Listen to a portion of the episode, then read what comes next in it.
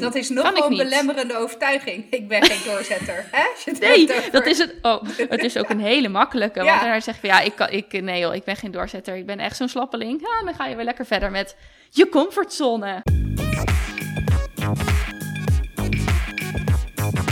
Hey, welkom bij Dit is 30 aflevering 75. Yay! Yes! Wat weer een mijlpaaltje is. En ehm, ja, het gaat vandaag, hebben we weer een thema-aflevering. Het gaat vandaag eh, over hoogbegaafdheid.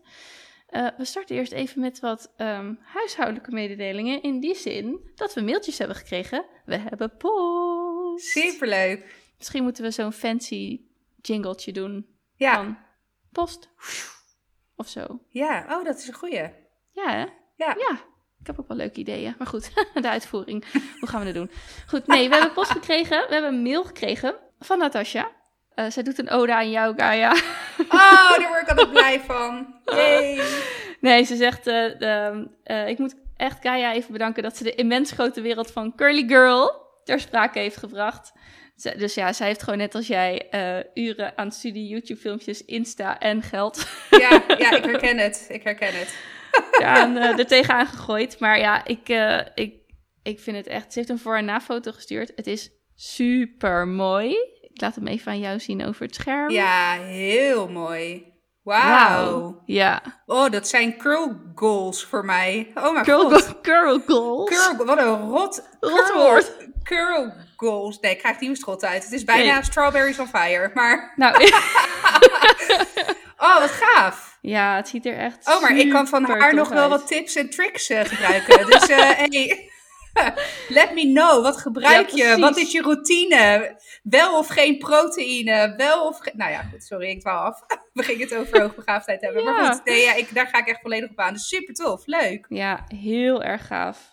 Het is echt onwijs mooi. Nou, echt leuk. Bedankt eh, voor, je, voor je reactie. Echt mega cool. Wij zitten hier allebei te glimmen. Overigens heeft eh, mijn moeder ook wat gestuurd. Eh, die zegt dat de inschrijving voor Wie is de Mol België is geopend. Dus ja, Ja. Zullen, we, zullen, we dan, eh, zullen we dan meedoen met onze, onze zuiderburen? ja, maar dan zeg ik wel niks. Want dan kan jij praten. Oh, ik, kan, dat ik niet nadoen. Als, als ik mijn best... Ik ga ook een soort van, krijg een soort van zalvige stem als Nou. ik probeer. Hoor je dat? Je haalt een soort van andere ik, maar ik, aan. maar dat zo. komt... Ik heb Paul Jambers in mijn hoofd zitten dan. Dat is toch ook de standaard. Ja, overdag. Ja. Overdag Maar maken zij podcasts. Maar s'avonds... Oh nee, s'avonds maken zij podcast. Maar overdag... ja. Zijn we gewoon saaie loondienstslaven? Ja, inderdaad. maar, eh, wie is, maar moet je dan Belg zijn om je aan te melden? Dat vraag ik mij dan af. Want ik weet wel, want ik... Een oud klant van mij eigenlijk, waar ik bevriend mee ben geraakt... eh, die is enorme Wie is de Mol fan. En die volgt dus Ja. ook inderdaad altijd Wie is de Mol België. Die, zegt, die is daar altijd onwijs fan van, omdat dat geen bekende mensen zijn... maar gewoon, nou ja, normale mensen. Normale mensen, ja. Ja, eh, die, eh, die eraan mee. Vraag me af of je dan, want je hebt heel veel van die crossovers met Nederlandse en Vlaamse eh, deelnemers. Dus, nou, hey. Misschien kunnen Zou ze dat wel dan wat, toch een ingang kunnen zijn om onze droom te verwezenlijken? Ja, nou, Zou je dat kunnen trouwens? Drie weken, nou is het drie weken? Ja, het is drie weken volgens mij als Ja, je de finale wel. haalt. Zou je dat kunnen, drie weken pleiten? Mm, nou, weet je, als ik aan Wie is de Mol Nederland zou mee kunnen doen, sowieso. Ja, da- dan zou ik dat gewoon gaan doen. Want hoe vet. Want hoe vet.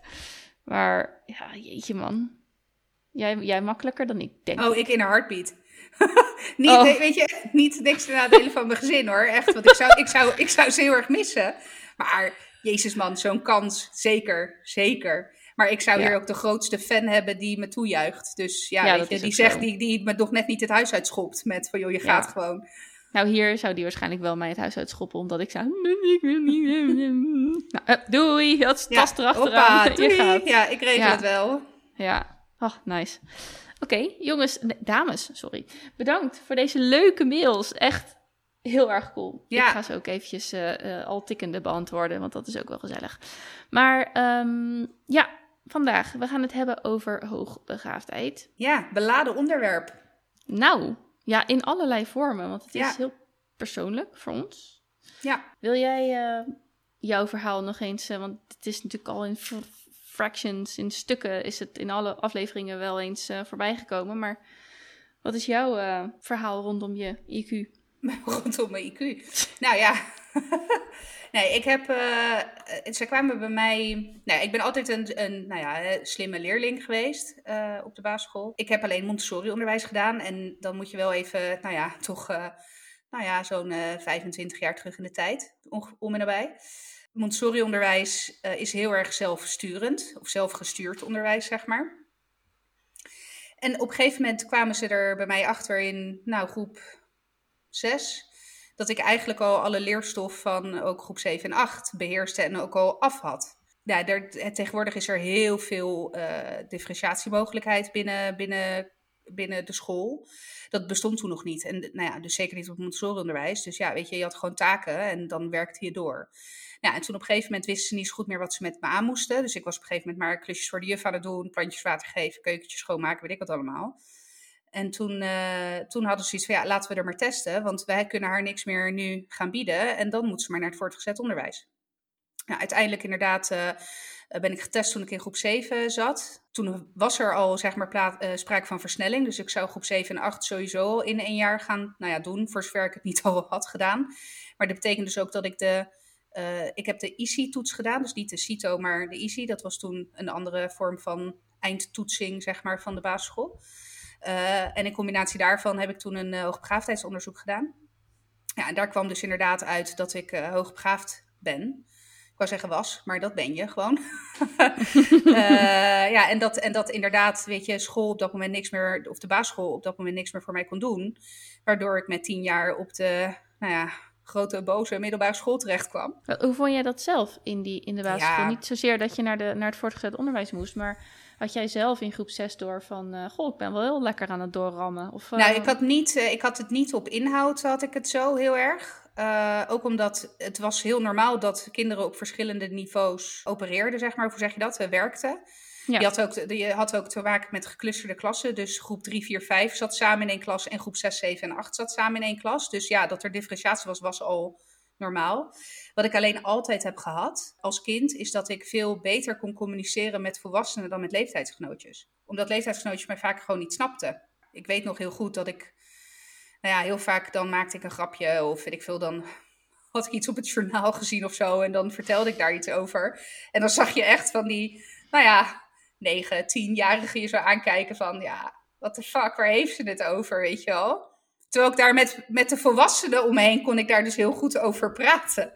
Ja. Dus dat was wel iets waarvan ik me bewust was uh, en ook daardoor nou ja, steeds minder ging socializen, zeg maar, uh, op school. Maar dat was eigenlijk het enige waar, wat ik me, voor zover ik me kan herinneren, waar ik me van bewust was. Ik had niet het idee van, oh, ik ben al uh, veel verder dan mijn klasgenoten. Omdat ik dus ook in de klas zat met mensen uit groep of kinderen uit groep 8.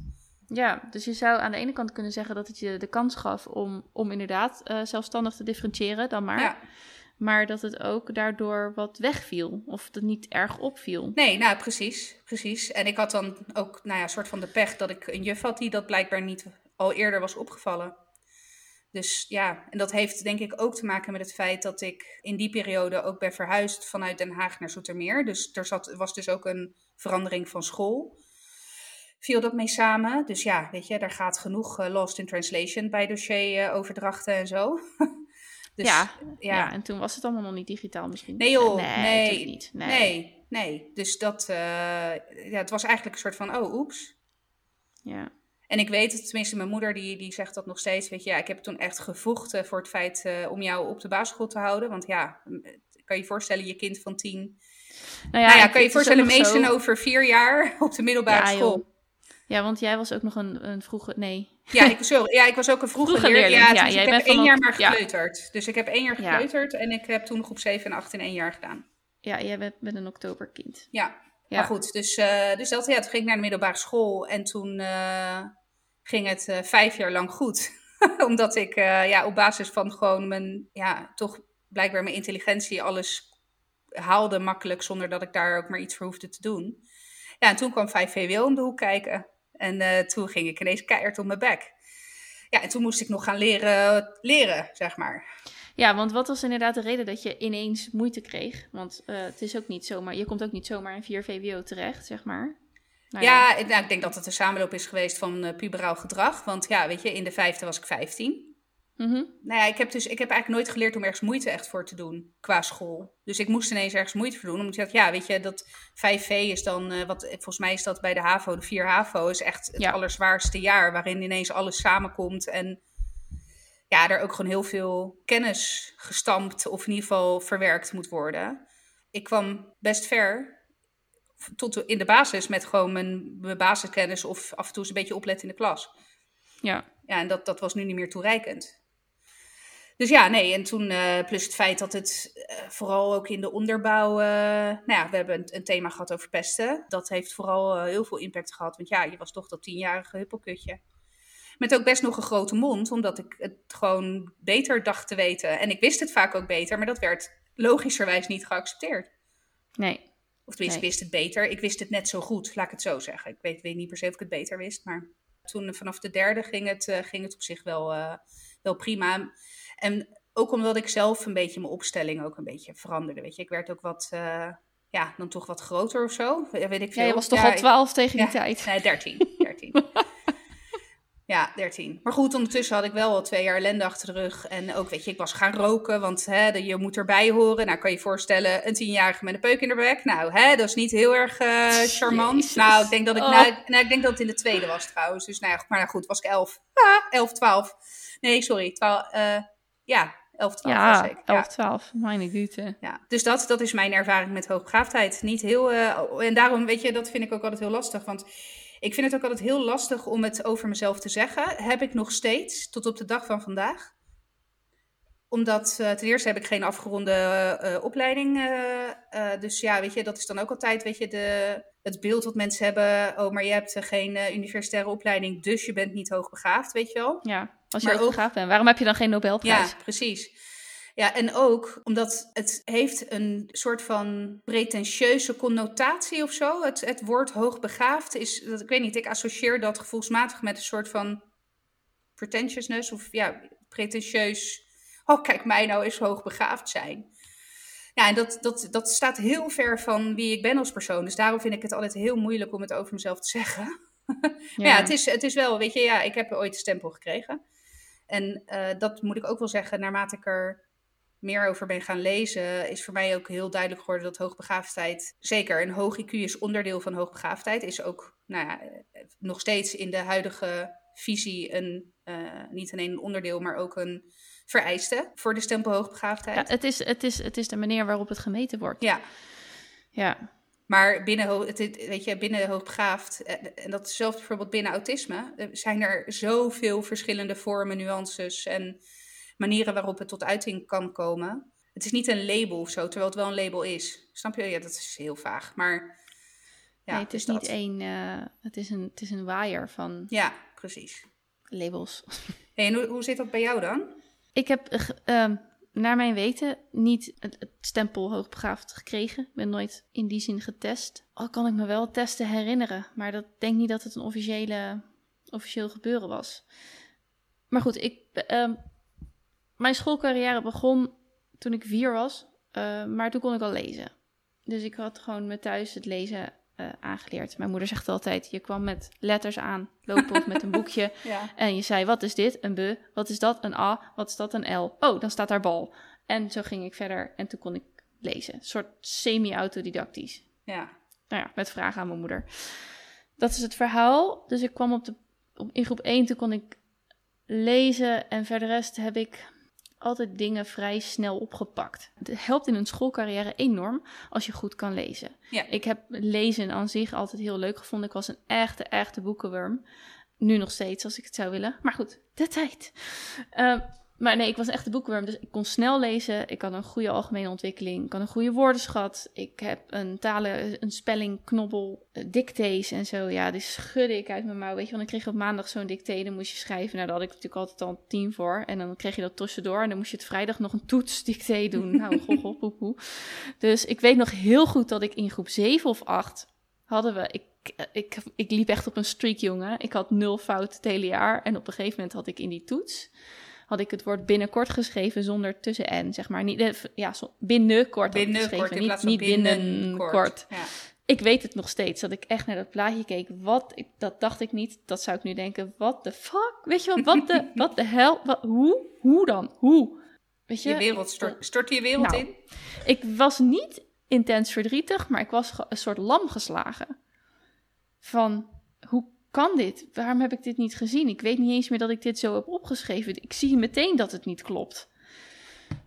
Anyway, dus het heeft voor mij vooral uh, um, snel leren, snel dingen weten, dingen snel op kunnen pakken. Rekenen, nooit mijn favoriet, maar het ging altijd wel, weet je wel. En gewoon een slim kind, een slim, rustig, braaf kind was ik. Dus uiteindelijk kwam de, wij hadden de IPO-toets. Geen CITO, maar een IPO.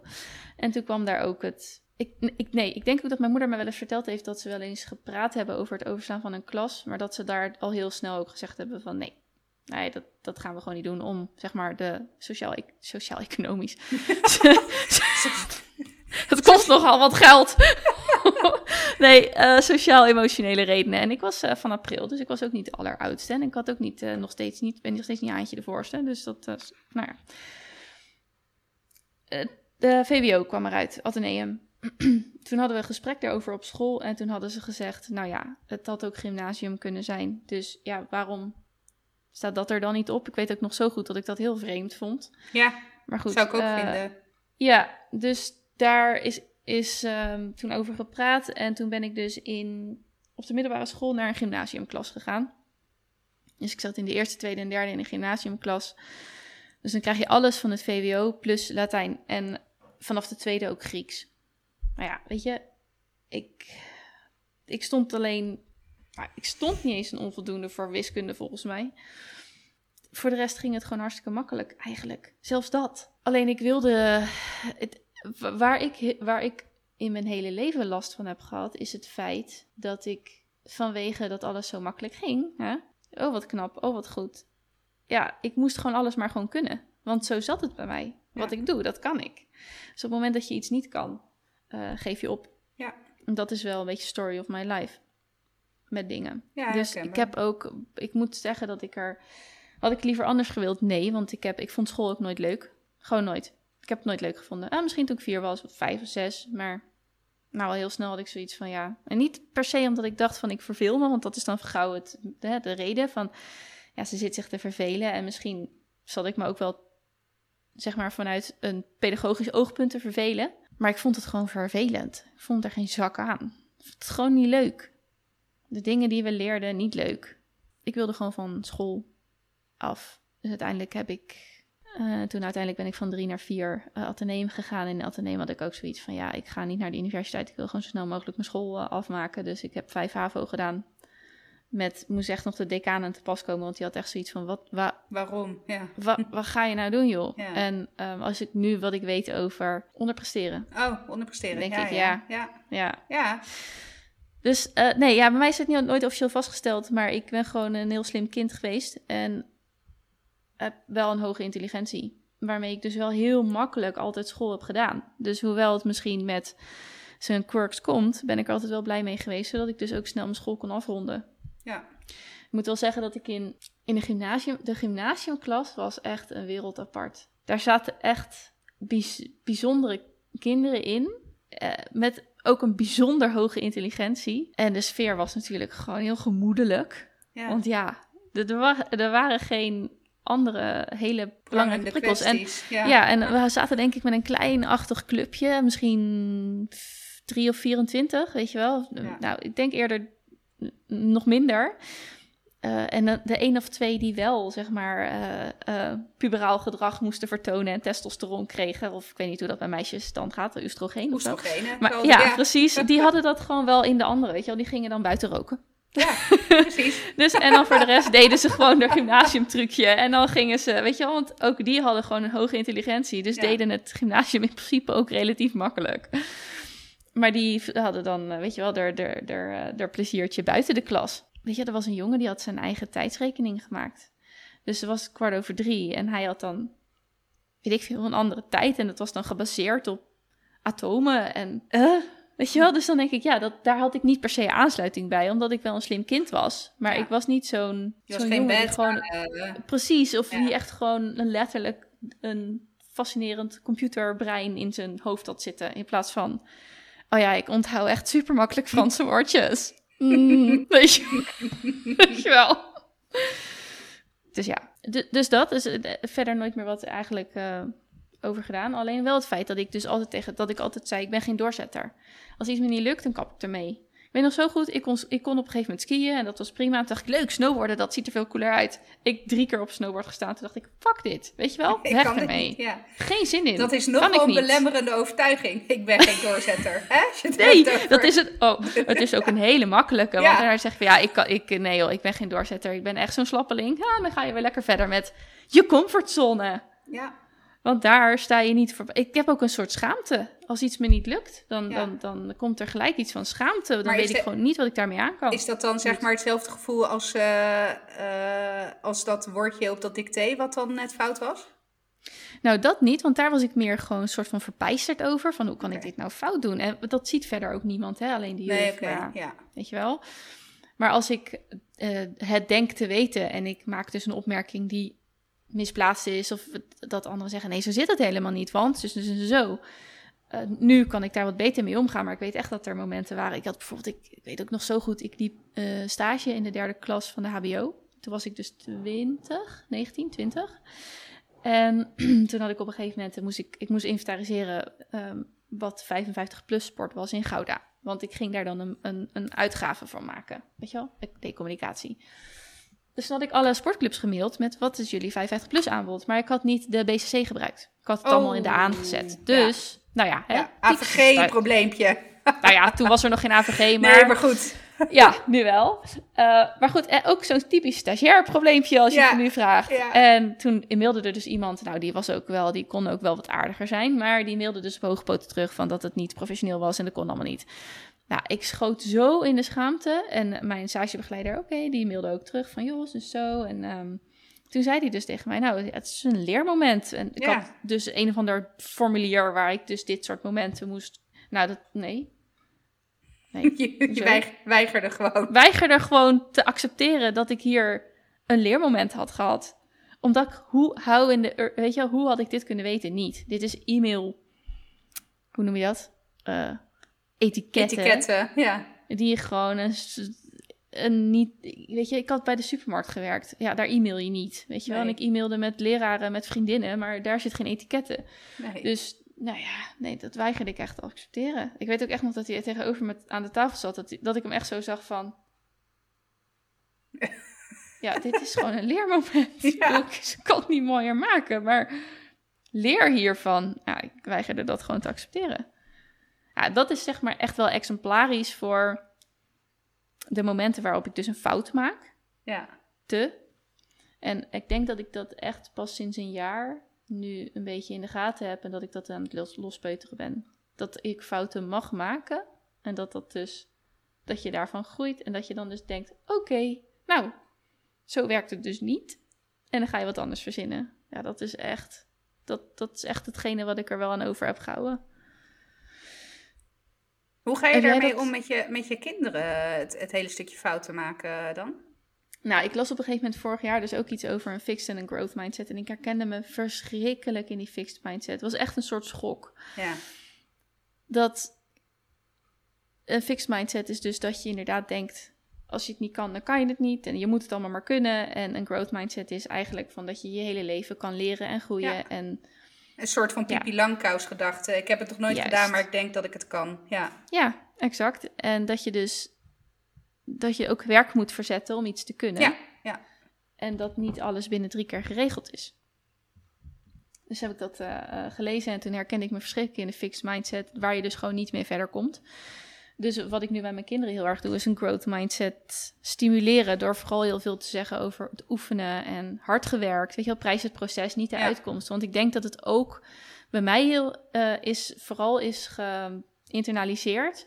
Omdat bij mij de uitkomst werd geprezen. Ja, oh, wat herkenbaar. Oh wat, oh, wat een goed rapport. Hier heb je weer uh, vijf gulden. Of oh, uh, wat heb je? Oh, je hebt weer een tien. Oh, wauw, meisje, wat goed gedaan. Oh, je bent zo'n wonderkind. Ja. Oh, je gaat precies. met je oh, tien naar de middelbare school. Ja, ja, ja. Ja, ja. wauw, wat knap, weet je wel. En dat je denkt van, dat, dat is allemaal uiteraard. De weg naar de hel is geplaveid met goede bedoelingen. Ja.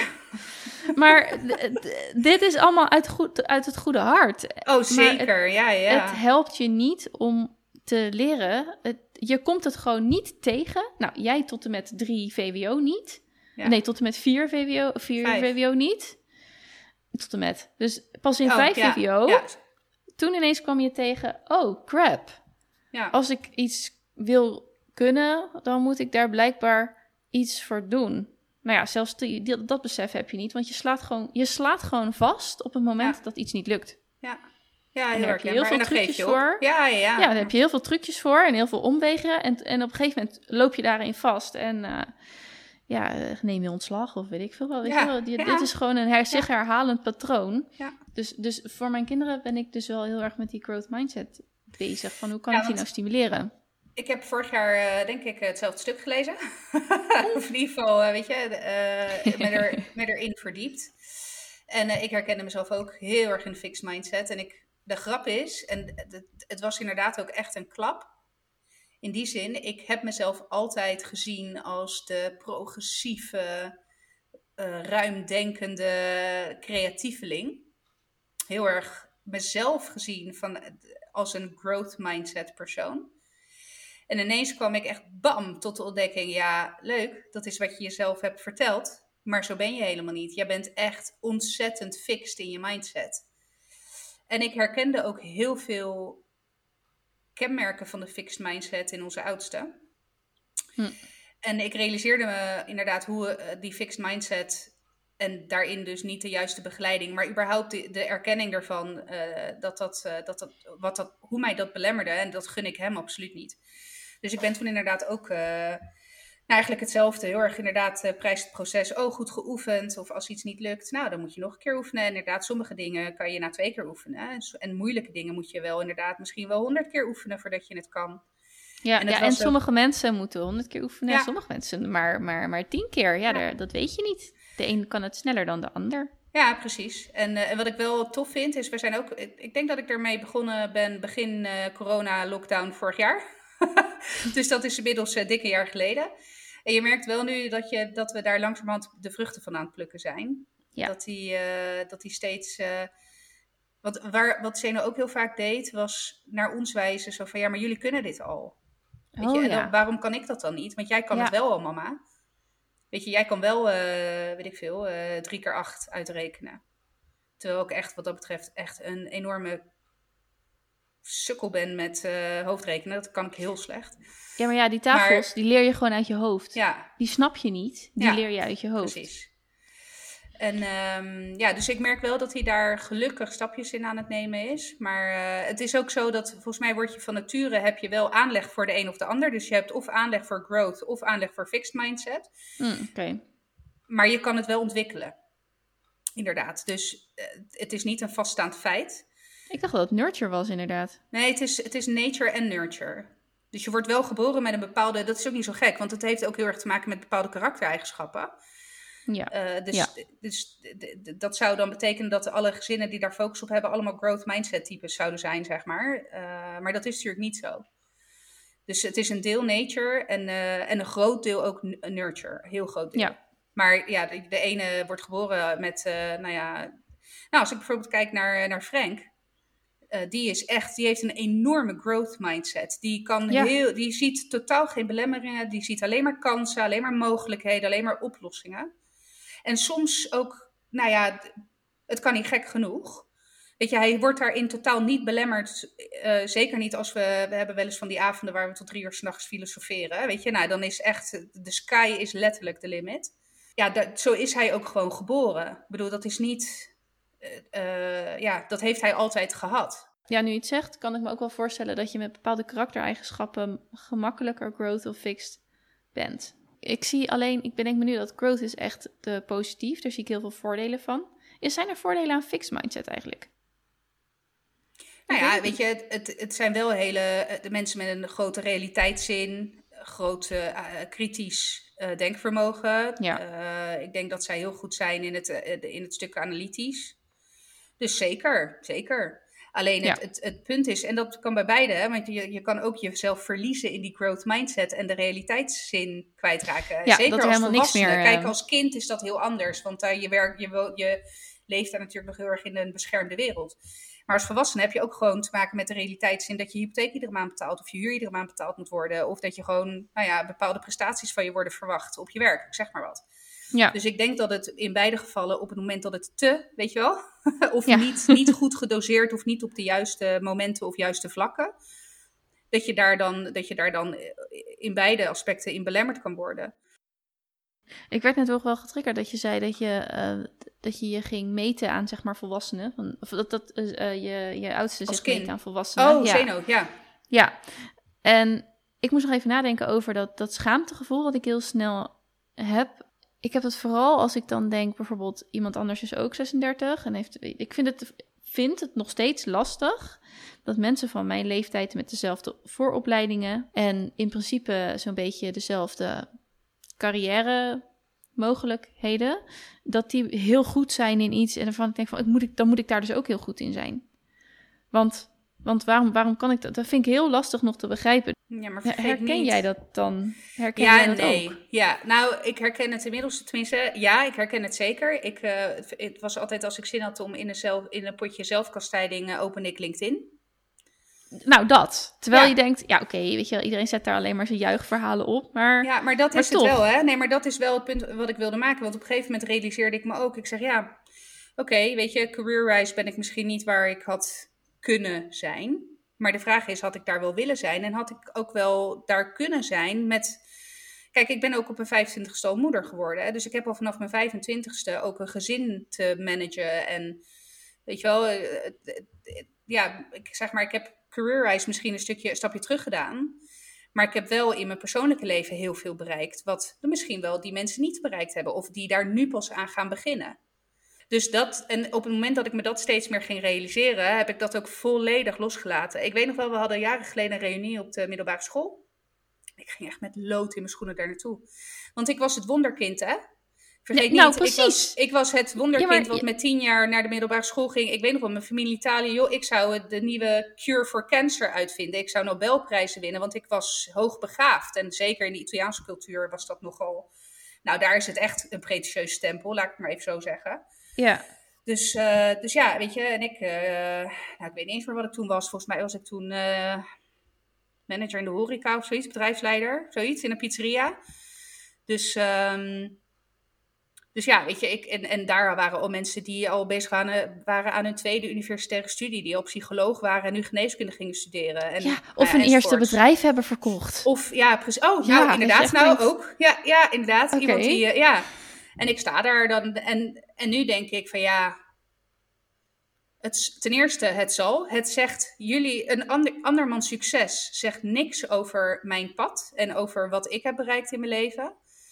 Maar ik hecht ook geen waarde meer aan, of tenminste, ik, geen waardeoordeel geef ik meer aan mijn eigen prestaties op werkgebied. Laat ik, dat ja, wil ik wel even specificeren. Quo, zeg maar. Ja, ja, ik vind het ook ik vind het belangrijker dat ik ben blijven ontwikkelen. En dat ik ook gewoon een fijne mama en een fijne partner ben geweest. Ik hang dat echt niet meer op aan de prestaties van anderen. Maar dat deed ik wel hoor. Wat ik al zei, ik ging echt hoor, regelmatig ging ik even een uurtje op LinkedIn om gewoon lekker, oh zie je wel, je bent niks waard. Of weet je, oh, waarom heb je nou niet je, je potentie benut? En eens, ik heb inderdaad, als je het hebt over, nou ja, de, de cirkel zeg maar, van hoogbegaafdheid. Je hebt dan drie parameters, ik weet ze nu even niet uit mijn hoofd. En dan die komen, drie van de cirkels, die komen dan in het midden samen. Weet je wel, waar ze, waar ze samenkomen. En dat heet dan je hoog potentieel. Door ook allerlei externe factoren heb ik inderdaad misschien niet mijn potentieel, hoog potentieel benut. Want nee, ik heb geen universitaire studie afgerond.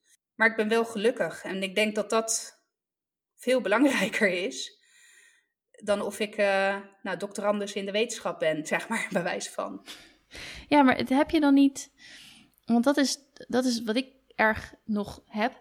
Je bent zo gewend aan het op één staan.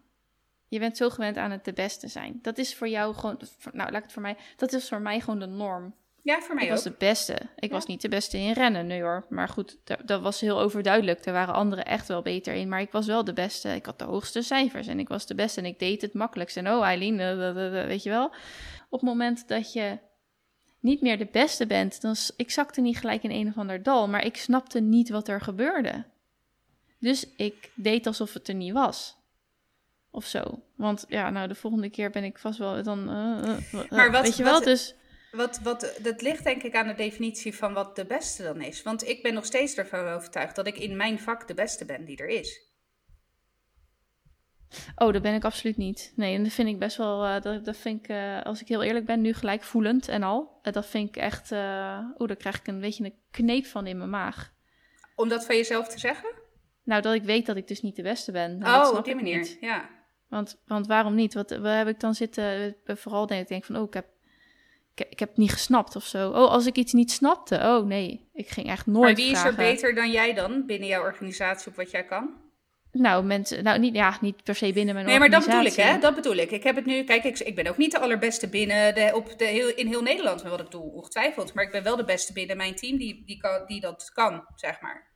Ja, ik denk maar dat, is, dat is wat ik bedoel met van hoe definieer jij de beste? Welke parameters en welke referentiekader gebruik je daarvoor?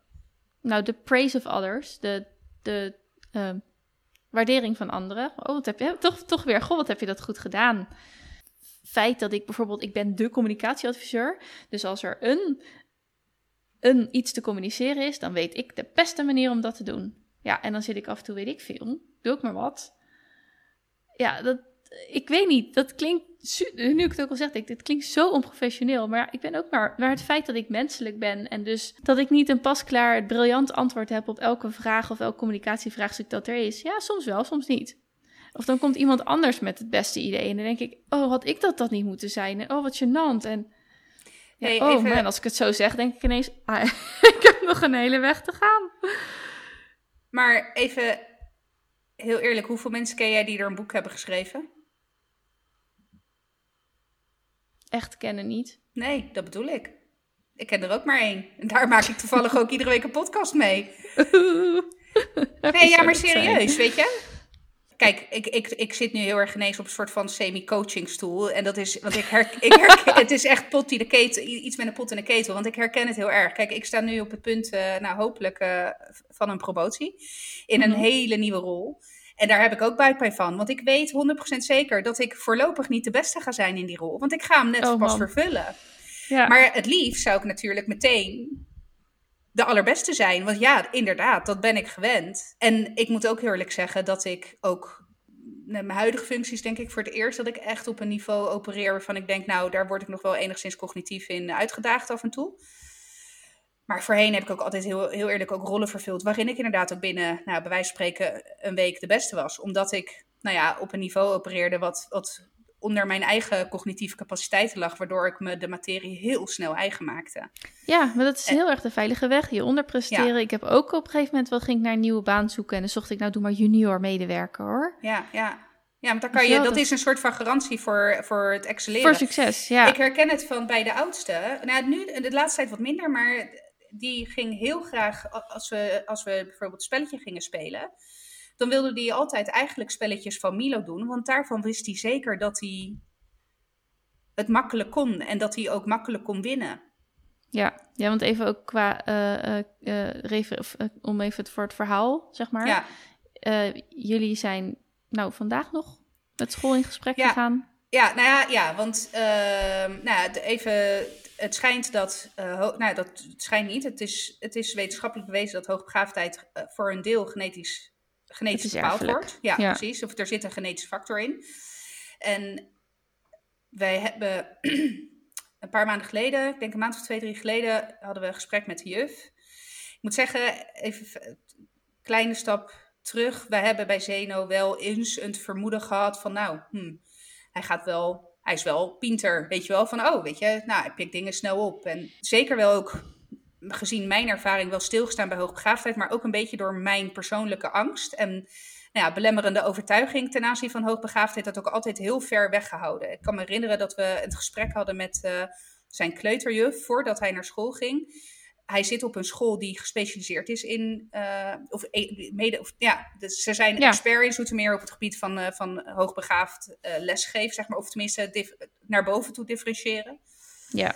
En dus een van de vragen in die intakes was ook van, joh, hè, hoe zien jullie die, die voor, of hoe zien jullie de ontwikkeling? heeft die voor, zien jullie een voorsprong? Dus toen heb ik een beetje mijn verleden uitgelegd en ook eigenlijk meteen de deur dichtgegooid als het ging om hoogbegaafdheid. Laat hem maar lekker kleuteren, weet je wel, want dat hele presteren, weet je. Dus ik was daar heel, ik stond daar heel negatief tegenover. Ook omdat ik ver, wilde ver weg wilde blijven van de pretentieuze moeder die had bedacht dat haar kind hoogbegaafd was. Oh ja, ja. Dus nou goed, anyway, uh, fast forward naar twee maanden geleden. De, de, hij zit nu in groep drie. De juf die, uh, die kwam, uh, we hadden zo'n oudergesprek. En wat mij vorig jaar al was opgevallen tijdens dat hele thuisonderwijs, of eigenlijk niet alleen vorig jaar, maar ook in de laatste lockdown. Nou, hij kreeg eh, taken mee voor nou zeker drie kwart dag had hij daar zoet mee moeten zijn. Hij was gewoon binnen drie kwartier, een uur, oh, ja. alles had hij af. En alles foutloos. En toen ging er bij mij wel iets dagen waarvan ik dacht, hmm, oké, misschien is er toch wel iets meer aan de hand dan alleen maar, goh, het is een slimme jongen en hij pakt het snel op. Ik heb dat toen niet doorgegeven aan de juf, maar de juf kwam daar toen zelf mee. Van joh, weet je, er zijn wel dingen opgevallen. Weet je, hij, hij heeft, nou ja, waarschijnlijk echt wel een ontwikkelingsvoorsprong. Maar goed, weet je, we willen hem graag laten testen. Hoe staan jullie daar tegenover? Ja, ik had in eerste instantie meteen buikpijn. Want dat is het ook, hè. Een heleboel mensen hebben bij hoogbegaafde kinderen het idee van, oh ja, oh lekker makkelijk. Die ouders hebben het dan lekker makkelijk, want hun kind leert zo lekker makkelijk. En hè, jullie hoeven niet op school te komen voor gesprekken omdat jullie kind uh, niet presteert. Terwijl dat echt een, een mythe is, want je ziet onderpresteren juist heel veel voorkomen bij hoogbegaafde kinderen. Sterker nog, dat is soms ook wel eens een van de eerste signalen dat er meer aan de hand is. Maar goed, dus, uh, dus nou, uiteindelijk uh, daar thuis over gepraat. Ik ben toen me er ook een beetje in gaan verdiepen. Toen had ik zoiets van, ja, weet je, we moeten het gewoon doen. We moeten hem gewoon laten testen. Eigenlijk puur om ervoor te zorgen dat hij het beste aanbod krijgt wat hij kan hebben. En dat hij dus ook de schoolse vaardigheden leert op een manier dat hij er later ook iets aan heeft. Ja. Dus, ja, dus nou ja. Het, is in, het is inderdaad niet, uh, oh wat, wat, wat gaaf, nu moet hij uh, al in uh, groep 6 vloeiend Frans of Latijn of whatever, weet je wel, dat doen, want dan, dat hoort erbij. En, maar het gaat er echt om dat ze leren, leren. Ja, ze leren blijven. Leren, dus ze leren moeten die oefenen voor, ja, voor dingen, ja. Precies, ze leren zichzelf motiveren, ze, liggen, ze leren discipline aan. En ze leren dat ze moeite moeten doen om iets te kunnen bereiken. Dus ze leren echt die schoolse vaardigheden die op het reguliere onderwijs, noem ik het maar even, uh, ook geleerd. Dat is eigenlijk heel. Tuurlijk, het is leuk dat uh, je, je kind, als die van school komt, de tafels kan. Maar heel eerlijk, ja. Het gaat erom dat de manier waarop hij dat heeft geleerd en het proces wat hij heeft doorgemaakt, dat is natuurlijk wat hij of zij leert. Ja. En dat, dat, dat, die link, dat is vaak een missing link bij hoogbegaafde kinderen, omdat ze inderdaad allerlei maniertjes en trucjes en hun eigen, nou ja, hè, bedenken om uiteindelijk tot het gewenste antwoord te komen. En zich ja. ondertussen kapot vervelen, want ja, het is niet boeiend. Wij hebben hier ook te maken gehad met een kind dat getest werd. In ieder geval onze oudste, die in een random andere test kwam er ineens uit dat hij op rekengebied gewoon bizar hoog scoorde. Ver buiten, zeg maar. Ja, echt off the charge. En toen ging er iets eh, rollen van ja, moeten we dat dan ook? En wat is dat dan? En hoe zit dat dan? En ook uh, dus, uh, toch ook wel tekenen van een fixed mindset. En ja, ga je alles bij elkaar optellen en dan denk je ja, hm, onderpresteren. Maar goed, dat is uiteindelijk met een soort van sisser afgelopen. En prima, uiteindelijk is hij wel getest. Niet uh, als extreem hoog of extreem begaafd. Dus da, maar goed, daar, daar, ga je dus wel dingen lezen. En um, je zei al net, het is een groter spectrum. En ik heb het nu eindelijk gevonden, want ik was het druk aan het googelen net. Um, wij hebben ook allebei het boek gelezen Als je kind geen Einstein is. Ja, heel, heel goed boek. Dit is echt een leestip. Eh, mocht je, mocht je er of meer van willen weten, of inderdaad ook nou ja, te maken hebben met je, met je kinderen of kinderen in je omgeving waarvan dit speelt. Echt, echt dik tip, gaat lezen. Ja, en, en zij, uh, dat is van Tessa Kieboom en zij heeft ook een, um, een theorie. En dat heet het zijnsluik. Maar dat bestaat dus uit vier vlakken. Het gaat om perfectionisme, dus je hebt een zeer hoge lat. Faalangst, fouten maken kan niet. Uh, een rechtvaardigheidsgevoel. En dan is het een kritische ingesteldheid, dus een hele hoge zelfreflectie. Ja, dat kan natuurlijk heel goed zijn, maar ook heel erg intens en heftig. Pijnlijk eerlijk zijn en hoogsensitiviteit. Dus grotere emotionele intensiteit, intense indrukken en waarneming. Ehm, nou, voor mezelf zie ik op dat vlak in uh, het perfectionisme, maar dat is denk ik eerder aangeleerd omdat het er echt in zit. Maar vooral die hoogsensitiviteit, die herken ik ook wel bij mezelf. Wat heb jij je daarvan herkend en misschien ook bij, uh, bij Zeno? Het hoogsensitief of überhaupt wat ik ervan Überhaupt van die, van die meerdere, van die Ja, bijna bij mij, I, checked almost all the boxes. Ja. Dat was echt, en ook, ik, heb al, ik heb, ben heel lang al op zoek intern waar het nou tussen aanhalingstekens mis is gegaan bij mij. Ja. En uh, dit boek was voor mij echt een aha-erlebing. Oh, zeg maar, het enige irritante uit het boek, sorry, maar, is dat ze... nou, ze heeft, zij, zij heeft een expertisecentrum in België ten aanzien van hoogbegaafdheid. Externa heet het, laat ik het ook maar noemen. maar uh, dat wordt echt wel nou, op het irritante af benoemd. Van ja, maar wij bij Externa hebben ervaring met meer dan duizenden patiënten enzovoorts. Of cliënten, weet ik hoe ze het noemt. Ja, dus daar moet je doorheen. Daar moet je even doorheen prikken, maar... Um, het, het, kijk, zij, zij benadert hoogbegaafdheid ook vanuit een soort van bijna holistisch perspectief of zo. Of in ieder geval inderdaad dat zijnsluik. En je hebt het dan het cognitieve stuk. Wat, nou, dat cognitieve stuk is vrij helder. Is ook goed meetbaar, is goed te testen. Uh, nou, dat is ook de test die Zeno vandaag heeft gedaan. Want we hadden inderdaad vanochtend een, een intakegesprek met, uh, met de, de, zij is psycholoog en ook dus uh, onderwijsadviseur. Um, en zij heeft Zeno vandaag getest. En wat was mijn punt?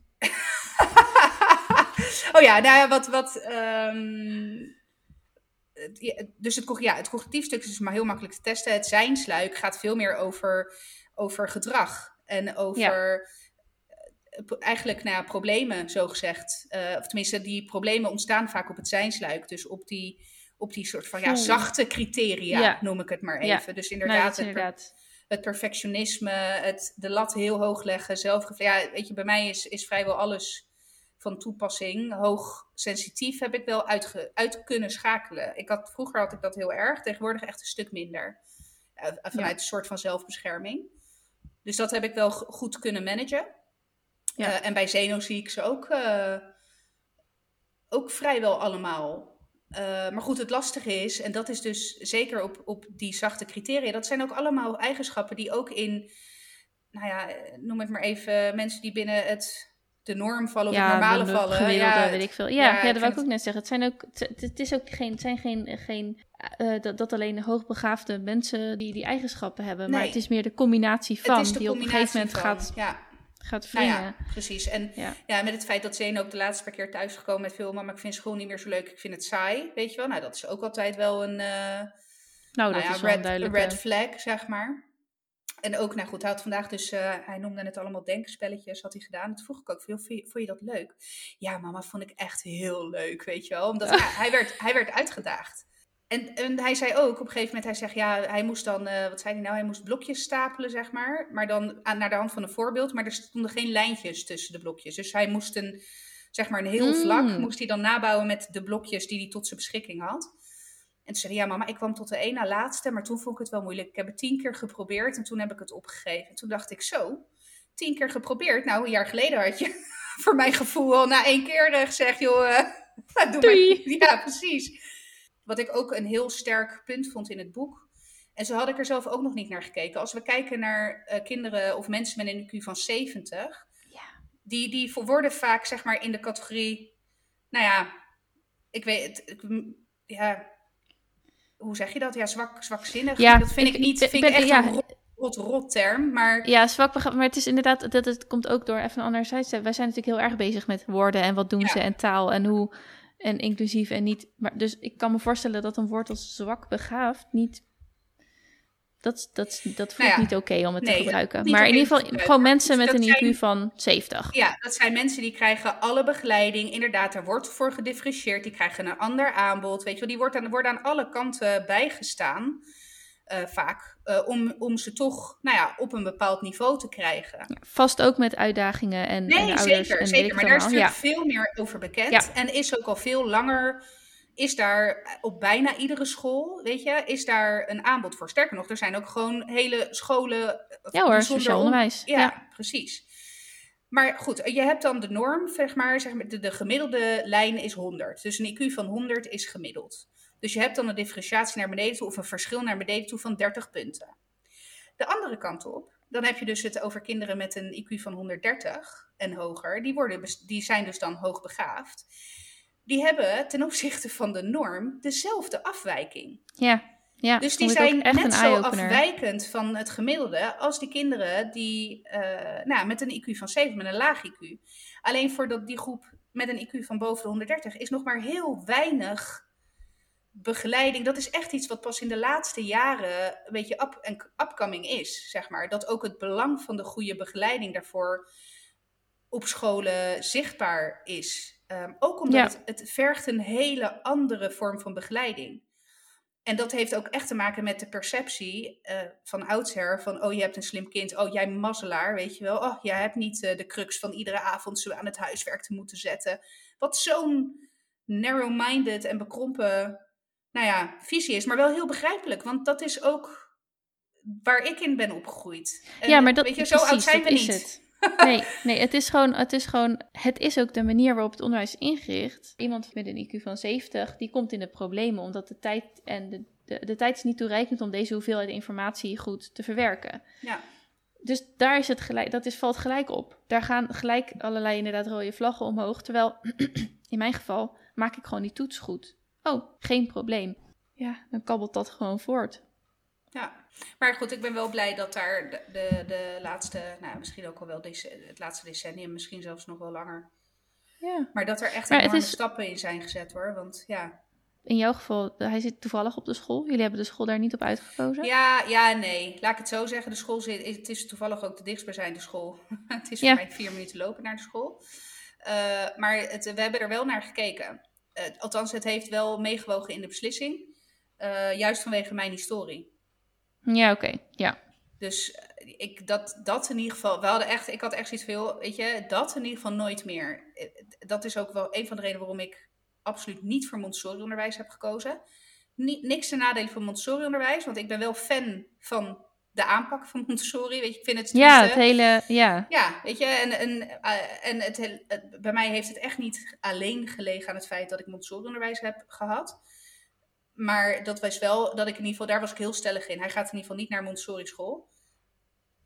Want stel je voor dat hij ook hoogbegaafd is en dat we over tien jaar hetzelfde gelul hebben. Ja, terwijl ik, ik snap het echt heel goed. Ja, het maar het Montessori-onderwijs heeft zich ook ontwikkeld. Ja. ja, nee. nee maar, ja, maar ik, kan me, ik kan het me heel goed voorstellen. Ik zou dat ook. Uh, uh, ik, ja, dat, nee, dat is een hele logische gedachte. En als je dan de keuze hebt voor dit. Ja, nou ja, en dat is dan om de hoek. Toevallig ook nog eens om de hoek. En ja, daarom. Dus het was, het was 1 en 1 is 2. En, uh, en ik moet ook wel eerlijk zeggen, waarin ik, nou, wat ik al zei, eh, voordat hij begon aan de school, echt uh, de deur keihard heb dichtgesmeten met 15 sloten erop, op überhaupt de term hoogbegaafdheid. Dat ik nu ook steeds meer het begin te omarmen. Ook bij mezelf, dat ik denk, ja, kijk, ik zal nooit op mijn cv mijn IQ-score zetten. maar ja, het, het is er, nou, het, het hoort nou eenmaal bij wie ik ben. Ja, ja. ja. En het is natuurlijk ook, we, we denken dat het niet goed wordt ontvangen. Kijk, je moet je score, ja, IQ-score ook niet op je cv zetten, maar nee, dat... we denken dat het niet goed wordt ontvangen. Dus houden we het ook in stand, want we praten er niet over. Ja, nou, ik vond ook wel zeggen, je... jij, jij appte me vanochtend van, joh, zullen we het thema hoogbegaafdheid doen? En het, mijn eerste instinctieve reactie was, oh mijn god, weet je wel, shit. Want ik, ik ja, ja. Nou ja, jij, jij, jij, dat vind ik ook altijd, maar dat is sowieso, je, we nemen weinig blad voor de mond hier. Ja. Maar je komt wel, je, je gaat jezelf echt, ik, ik, ik, weet het niet. Ik weet niet of ik het ben. Hè, of ik het 130 markje haal.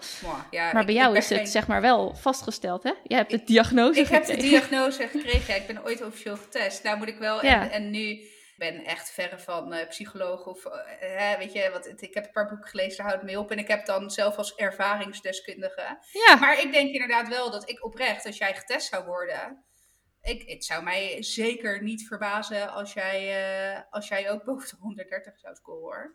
Ja, het, zou mij, het zou mij ook niet per se verbazen. Ik vind het woord taboe nooit zo fijn, omdat je daarmee ook iemand, iets als taboe bestempelt. Ja, maar het is, wel toch wel een beetje een taboe. Ja, omdat zeker. je maar zolang, zodra, zolang we er niet over praten, uh, blijft het ook zo. Maar het is iets heel lastigs, omdat het ook niet per se zicht, zichtbaar hoeft te zijn. Want je bent natuurlijk ook heel goed hè, intelligente mensen zijn ook heel goed kunnen heel stoppen goed van die intelligentie. Ja, echt. Uh, Dat is ook trouwens een van de issues van onderpresteren. Dat kinderen, zeker op jonge leeftijd, zich gaan uh, spiegelen of in ieder geval zich aanpassen aan hun peers. Waardoor ze dus ook op dat niveau gaan presteren, terwijl ze veel meer aan kunnen. Maar ja. Ja, volgens mij staat het ook als, als, als voorbeelden in dat boek. Als je dan merkt dat je kind op een bepaalde wijze tekent en ze gaan naar school. En ineens gaan ze, zeg maar, tussen aanhalingstekens, terug in die ontwikkeling. Gaan ze in plaats van goed lijkende handen van die harken tekenen. Want dat doet het kindje naast hun ook. Ja. Iedereen wil toch. nou, de meeste mensen willen erbij, horen. En in ieder geval niet niet, niet opvallen. Dat wil je pas als je tegen de 40 aangaat of zo, denk ik. Ja, maar dan gaat, gaat het ineens je geen zak meer schelen. Dan denk je, ja. Pak het. Ja, precies. Bin there, done that, bought a t-shirt, weet je wel zo. En nu ga ik gewoon voor mezelf. Maar dat, dat heb je niet als je 4, 5, 6, 7, 8. En laat staan als je 14, 15 bent. Holy crap, no way. Nee ik heb er verder niks meer over. Ik ben uitgeluld. Nee, ja, ik, kijk, het is, het is ook zo'n onderwerp waar je, als je zou willen, zou je er wel tien episodes aan kunnen wijden. Als je er dieper op in zou willen gaan. Maar ik denk, ja. Weet je, laten we, laten we de, dat is het. Laten we de taboe, want we gaan, het is gewoon nog steeds een soort van taboe. Laten we de taboe erop doorbreken. En laten we, ja, weet je, het gewoon bespreekbaar maken met elkaar. En de volgende keer als je op een schoolplein uh, hoor, een moeder hoort zeggen dat haar kind hoogbegaafd is schiet dan niet gelijk in de aanname dat het een pretentieuze moeder is. Misschien is het gewoon een hele bezorgde moeder die er zorgen wil uiten. Uh, omdat nou ja, inderdaad. Ja, whatever, weet je wel. Dus, uh, dus ja, ik moet dan ook wel een beetje aan de luistermoeder denken. Dat is natuurlijk, het is altijd heel typerend, weet je wel. Maar uh, dat is, zo, is niet, zo is het echte leven niet, laat ik het dan maar zo zeggen. Nee, en het zijn wel de voorbeelden die je altijd ziet. Ja. Of hoort. Ja. Want ze, ze zijn er wel, die mensen. Ja. Maar het gros uh, maakt zich inderdaad eerder zorgen of vraagt zich af hoe ermee om te gaan, dan, uh, dan dat je er echt blij mee bent. Ja, nee, volledig eens. Volledig ja. eens. Dus. Dus, nou, het was weer een lekker episode over onszelf lullen. Ja, ja inderdaad. Lieve luisteraars, ik hoop dat jullie het leuk vonden. E-, eerlijk is eerlijk, dit, dit onderwerp raakt mij en ik denk jou ook persoonlijk toch wel echt hoor. Ja. Dus eigenlijk zijn we wel weer heel benieuwd wat jullie ervan denken. Heb je deze aflevering nu gehoord? Ook al hoor je hem niet gelijk de week nadat hij is gepost. Mail ons dan op ditis30.gmail.com om ja, je gedachten daarover ook te delen. Of aan te geven wat jij ervan vindt. Of eh, weet je wat ook leuk zou zijn? Als je door deze aflevering een ander beeld hebt gekregen van hoogbegaafdheid. Of het woord hoogbegaafd. Of hoe dat niet pretentieus is en kan zijn. Laat het dan weten via de mail. Vinden we heel erg tof. Uh, abonneer je ook op de nieuwsbrief. Je krijgt dan elke week een uh, mailtje in je mailbox met extra uitgebreide, of de show notes uitgebreid met foto's, linkjes en andere eventuele leuke zaken. Dat kan op ditis30.mailchimpsites.com of klik even op de link in de show notes van deze aflevering. Heel erg bedankt voor het luisteren en jullie horen ons weer in een volgende aflevering.